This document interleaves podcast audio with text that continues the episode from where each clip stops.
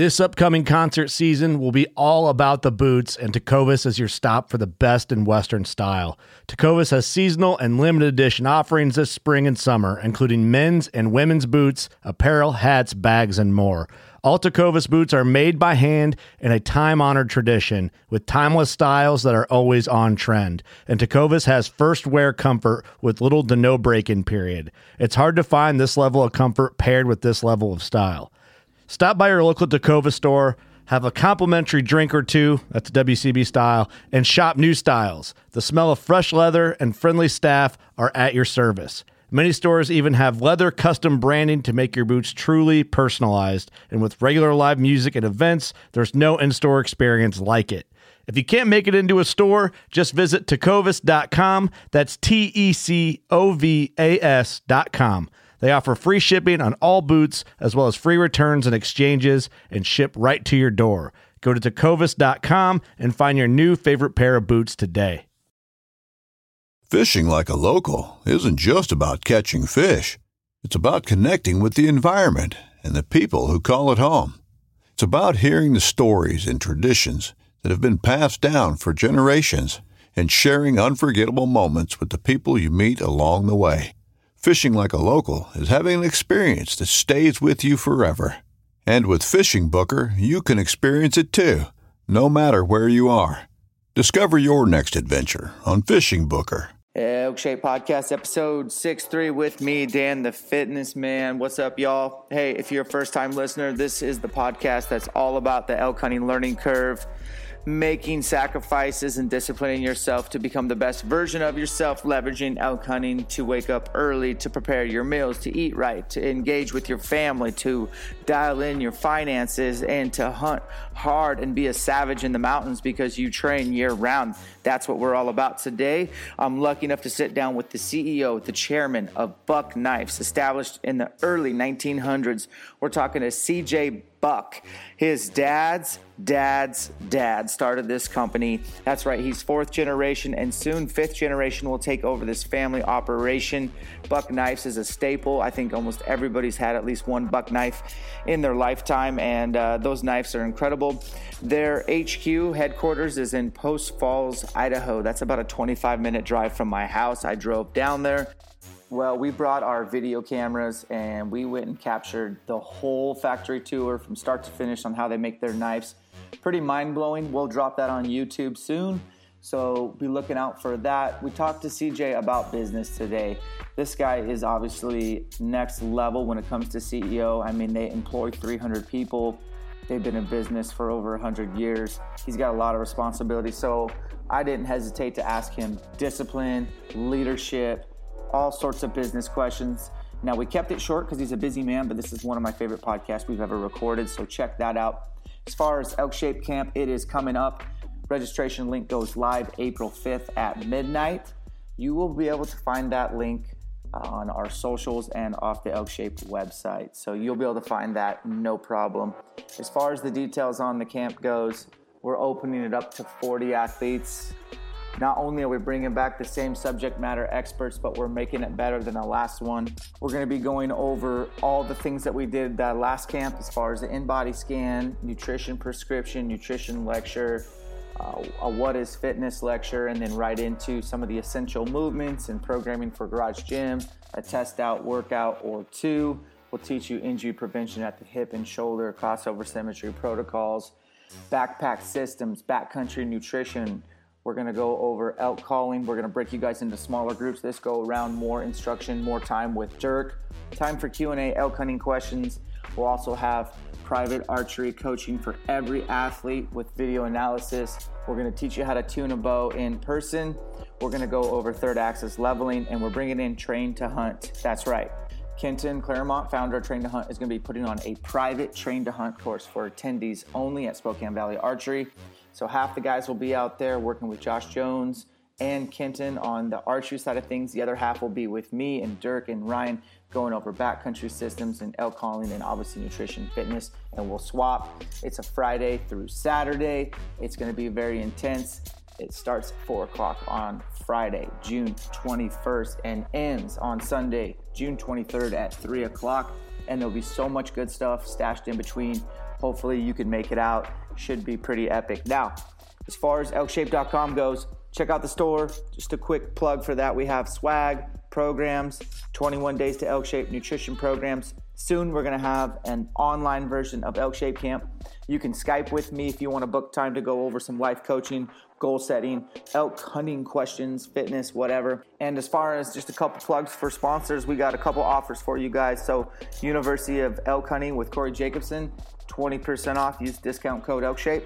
Uh, Siberian Coolers, use the discount code ElkShape2019, get 10% off. I'm going to be rocking Siberian from here going forward. I'm going to use their Alpha Series, that 85 quart. I am going to replace my Yeti. If you haven't heard of Siberian Coolers, they're out of Bozeman, Montana. That's a bonus. They don't have elaborate marketing. They don't charge that extra 25% so they can pay for really cool videos and ads and all that silliness. They're just as good as other brands. They just don't uh, mark it up an extra 25%. So I want you guys that are blue collar to make the switch, or if you're looking at investing in a good cooler, check them out. I've handpicked them on purpose, and I think it's to be awesome. I can't wait to put some bear meat in that cooler this spring. FNX supplements, I switched from Mountain Ops a while back, and they have a discount code ElkShape for you to save 15% off. I don't get any kickback on that. That's just something I wanted to offer to you guys. People ask me all the time what supplements I take. You'd be surprised. I don't take very many. But if you are curious, I'm going to answer that now. I take a daily multivitamin from FNX. I take krill oil, and there's a big why behind that, but that is probably the most important thing you could take next to your multi. And I take their rebalance greens. I take all three of those daily, and then I do a post workout with their whey, the refuel whey, and it's awesome. So that's what I take. Lastly, this podcast is brought to you by our sponsors Hard Work, Discipline, delayed gratification, and being accountable to yourself. Without further ado, this is CJ Buck, CEO of Buck Knives. All right, my goal is to hammer this out in 30 minutes or less. hey guys, Elk Shape Podcast with me, Dan the Fitness Man. Today we are in beautiful Post Falls, Idaho. I'm joined by Mr. Buck Knives himself. How's it going? Going well. Thank you for having me. So, we just had a tour and I guess it was a condensed tour, but I mean, my mind's kind of blown. We filmed the whole thing. You guys do everything in house. It's it's unbelievable operation. Tell us a little bit about the history of the company and and all the pertinent details of how you guys started and, and how you are here today. I know it's a big question to start with, that, but that's a lot of story. But I'll uh, I'll dive in. So, my great grandfather, Hoyt Heath Buck, he started making knives as an apprentice blacksmith in 1902 in Leavenworth, Kansas. So the little store, the little store that he was in, had a had a, a, a downstairs where you could actually drive a cart in, fix the wheels, fix harnesses for the horses, whatever they were doing. And so he would take the leftover files and make knives out of them. And he wasn't a big knife guy, but he was a metallurgy guy. He loved working with metal, he loved forming metal. Knives were just an easy way to make a little money doing it. So they relocated to the Pacific Northwest. So Hoyt raised his family in Washington State, north of Seattle.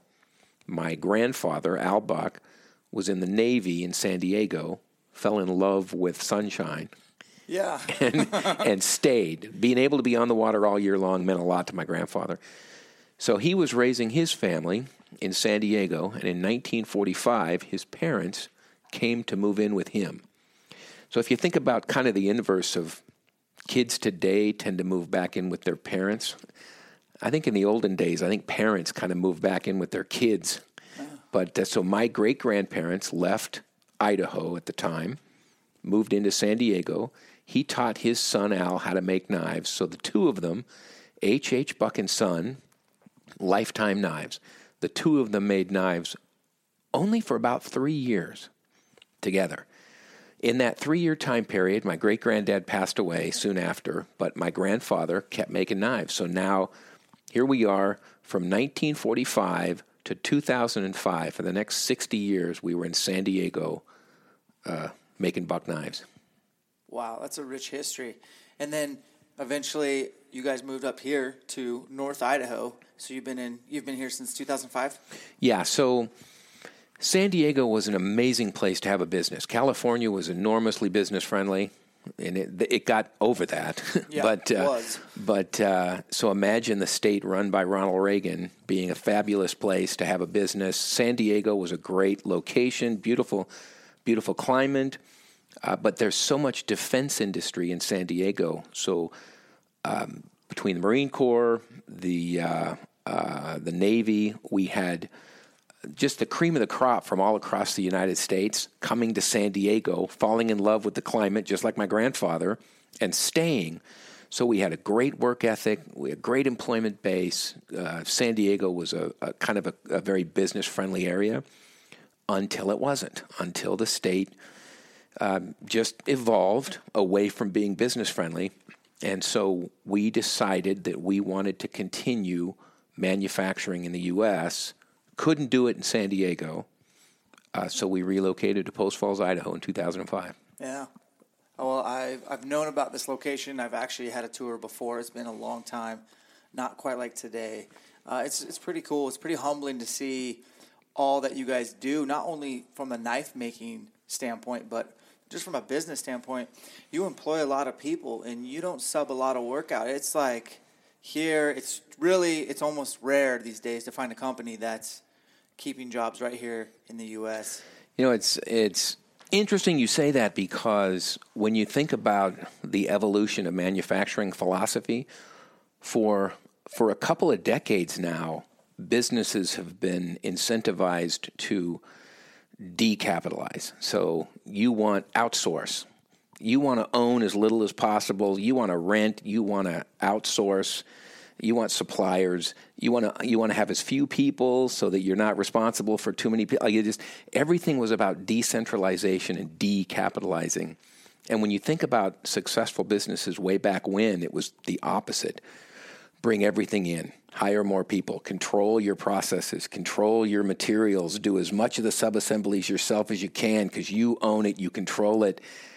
And what we've done is kind of take that step back. Uh, we've bought a lot of equipment. So in the last five, six years, we've invested well over $5 million into equipment here in this facility uh, to be able to do things ourselves. From, from the most recent being bringing in the Cerakote. I don't know if you got a chance to Yep. see that. Very cool. Yep. So bringing that in, buying lasers, doing uh, high-speed machining centers, high-speed routers, doing creating our own parts, uh, creating our own fasteners with our uh, screw machines, uh, bringing all those things in house gives us a, a much better. We tend to not screw it up as much. Yeah. When, when you're when you're making parts for the guy that's 50 feet away from you, you tend to take a little better care than when you're a couple states away. And Hundred percent. Wow, Yeah. that's pretty cool to watch you guys reinvest your dollars, uh, keep everything here. I'm not sure whose vision that was, but I imagine you're steering the ship. What's the vision for the next five years? Oh, just keep growing. I mean, the, the, what what we want to do as a company is is is provide innovation and quality. So it, it's kind of innovative function. Um, nobody like my granddad, my great granddad. Nobody's been a gimmick hound. It's it's always been clean function. And and if you're out in the woods, I mean, as an elk hunter, when you're out there and you've got something that weighs 800 to 1,000 pounds sitting there in front of you, nothing can fail. You're, No. you're too far out there for to have something fail on you. And, and a lot of times, the simpler, the better. And so, what we try and do is make sure that the, the products we design have that functional simplicity so that it's, they will perform. From a metallurgy, picking the right metals, heat treating them correctly, making sure that the, that the production processes are, are clean, uh, not a lot of chance for error. The, you know, we don't want to make custom knives. like we we want to make production stuff that performs. You can count on it. You can depend on it, and that's and that, that kind of drives everything. So when you talk about vision, everything we do from bringing processes in house to how we train people to the culture we create here is all about uh, consistent functionality for our customers. Okay, that was a pretty good answer. We uh, we talk about discipline a lot on the podcast, and and not so much that it's going to make you kill more elk, but we do know that we can leverage elk hunting to make us more disciplined in our day to day. And I'm just curious from a small business owner myself to looking at you running this operation, what are some of your best practices as the leader of this company when it comes to discipline and how does that play a role in your day to day? Interesting question. Um, you know, it to me it starts with the team. Like you're so something my grand my grandfather had to do a lot of the business development heartache. I didn't have to do that. Sure. So he's the one that had to go through the being the one man shop to to deleveraging himself to to delegating uh, uh, sacred elements of his business Yeah. to people he trusted. He had to do that. He made himself um, unessential to his business, which is which is really key. I mean, that the goal of a of a business owner is how how do you make yourself unessential so that the people that you hire they know enough, they understand your vision, uh, you know, they understand your your sense of integrity and value, so that you can hands off and and now you've decentralized because the real goal is you want people solving problems as close to those problems as possible. And you don't want sitting in your office kind of dictating something that may or may not make sense once you actually get it onto the field. But so from an elk you know back to your hunting analogy you uh, uh, things are always going to change you know the, the plan that you made when you were sitting at the kitchen table is rarely the one you actually follow when you're when you're on the hillside 100%. so you just you you got to you so you want people who are aware enough to be responsive to to what's going on because you want the best solution possible Yeah. Why don't they teach you that when you open your first business? Like, hey, you know, you're so just trying to get things running and up and going, and no one ever comes in and mentors you and says, "Hey, you need to look way further down the road. You got to duplicate yourself, like you said, and and get the people, get the team, and get them the ones solving the problems." Um, I wish I you could have told me that about ten years ago when I went into business with myself, and uh, it's a challenge. Every day is a challenge. Um, rarely do I get someone at your level as far as leadership and capacity. So I got to go down that road of okay. We talked about best practices and discipline and building the team and your vision. So so where do you guys want to take it from here when it comes to competition? The market has other players involved, but you have such a powerful brand. How do you stay on top? I know you're probably pretty focused on you and no one else, but let's be honest. There's always competition in business and in elk hunting. What's your best uh, advice for that? You know, the I would say uh, you you focus on your core competencies. So, what do you deliver? What do you bring to the party? So, when I, when I think of Buck Knives, what do we bring to the party? We bring careful, thoughtful design and ultimate discipline in implementing those designs, producing those designs. Like I said earlier, how we heat treat, how we assemble, uh, the, the choices of raw materials we make. Is, is that going to be tough enough to handle how this thing's going to be used? Is that, is that mechanism so complex that as soon as you dip it in blood or dirt, it's just not going to function anymore? So, a lot of really cool ideas are not worthy of outdoor adventure. Like it, so you Certainly. so as you're going through. So when I think about uh, Buck's core competency is is a care and a passion for that function, and and when you think about that, there really isn't a lot of limits to where that doesn't resonate. So no matter what we eventually ever decide to do as a business, that same care about is is this is the design correct? Are the materials correct? Do the people care enough to put it together properly? You got those three things, you're going to put out a good product. And I will say, manufacturing, I love manufacturing. I love making something. Um, to me, I think as a country, I think we've lost a lot because when you take five dollars worth of materials and turn it into a fifty dollar knife, you have magically created value. Yeah. If you're just taking a dollar here and shoving it over there, and switching dollars back and forth, you haven't created. You've created something. Just the movement creates something, but nothing creates wealth like making things. Yeah. And, and so I. I love being part of manufacturing. Buck will always be part of manufacturing. It, it, you know, that is what drove our move. So relocating, relocating a company is really hard, way harder. Lu- luckily for me, I was a naive idiot and didn't realize how difficult it was going to be. So it's like, heck yeah, we're moving, go. we're done. Come Stakes are on, we're in. We're we can do this. Yeah, you tell me it takes three years, but I know we're buck. We're gonna we're gonna nail it down in six months. It killed us. Mm. Uh, it was so much more difficult than I uh, planned for, and it was so much more difficult on the people here than I had planned for. Yeah.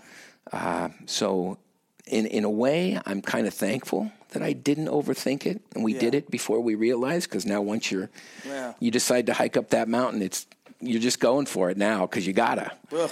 And that's and that's where we were. We were we had to go for it. We had to keep moving forward. Um, and now, sitting here now, we're in a we're in a really good place for a good future. That's pretty cool. So your time will come. What's what's Buck gonna do? Like, what what's your best wishes for Buck when your time's gone and and you're gone and and this thing's still alive because it's obviously a very powerful brand. Yeah, it, you know, it is a legacy. I do. Uh, we've got G5, so we have our fifth generation. So I'm fourth generation. Yeah. The fifth generation is is very focused. I've got a son, daughter, and a son-in-law here. So the fifth generation is is um, is very invested in in the long term of our company. Uh, no interest in selling. You know, I, I, see some people who own businesses and their kids have no interest, so just you know they, they just sell it because Yeah. what are you going to do with it? But uh, so we have another family generation that's very focused on this legacy, very focused on that the the the the uh, you know the manufacturing element, the quality element, the functionality, the customer relation. One thing I will say with knives, knives become so personal to people. Hundred percent. I couldn't imagine being in, in an industry that didn't. Yeah. So I'm spoiled rotten. I love hearing stories of, yeah, this is my grandpa's knife, or I got uh-huh. this, I got this in the Boy Scouts, or I graduated high school, or whatever it is. You these knives so connect, and and I love honestly basking in that mm-hmm. glow. It's just so much fun. So I, I couldn't imagine making socks or pants or boots or of all the other stuff you desperately need when you're outdoors Yep. Uh, you know, between guns and knives, I, there's just something magical about. It's an heirloom. Things. It's a. It's, it marks history. It's a. It's a page keeper. It's pretty cool. Yeah. Um, well, I won't keep you. I, I got to go a little qu- elk questions for you. So I told Chris um, before, I've been a guy who's, you know, used every bit of knife, but I've been on the Havalon kick for many years. Now, I do break blades. Yes, they are razor sharp. Yes, but I know there's something better out there. So we're in your house. Let's talk about your products. What would you recommend for an elk hunter like me? Pretty much blue collar. Definitely do it yourself. Gonna be in some backcountry, but I need something that's gonna perform and worth its weight in gold, pun intended. Yeah, I. Uh, there's a couple things I would recommend. So one, we we looked at doing a, a replaceable blade, the the razor blade knife. We looked at that and just decided um, that there were there were a lot of issues with it. One of the things we have to be careful of is is not all of our consumers always know what they're doing. and so we're we're trying to be cautious of that. So one of the things with the Havalons, I mean you mentioned a brand name, but one of the one of the things with the replaceable razor blade knives is if you don't know how to use them, they don't perform well for you. You end up breaking way too many blades and you, you, you'd hate to be in a place where you're halfway through something, an animal, and you just broke your last blade. Yeah. And now you're stuck. So what we did, we look, we created something called the selector. It's a, it's a model 550 selector. It's a it's a very solid lockback folder that you can replace the full blade on. So there's a lot when you're when you're unbuttoning when you're taking animals apart. There's a lot of torque. Yes, a lot of side torque. You're going through joints. You're going. You're popping hips. You're you know you're doing. And, for people that know what they're doing, they make it look a lot Yeah, they're more. surgical. Yeah, but not everybody. they make it look more effortless than if I was doing it. Sure. but uh, but so so that's what we did. We decided that instead of doing a razor blade knife, we would do a strong stainless steel lined folder, bulletproof that you can replace the blade. So we we have a sheath. It comes with three blades, one in the knife, two in the sheath. You can kind of custom select. There's an initial offering but you can also get on our website and custom select some some specific blades. So if you want to go out there with just three drop point sharpened blades and use one till you're tired of it, and swap it out with the next one till you're tired of it, you know. So that was one of those uh, that was one of those products that was driven by by consumers obviously liking the razor blade knives, right.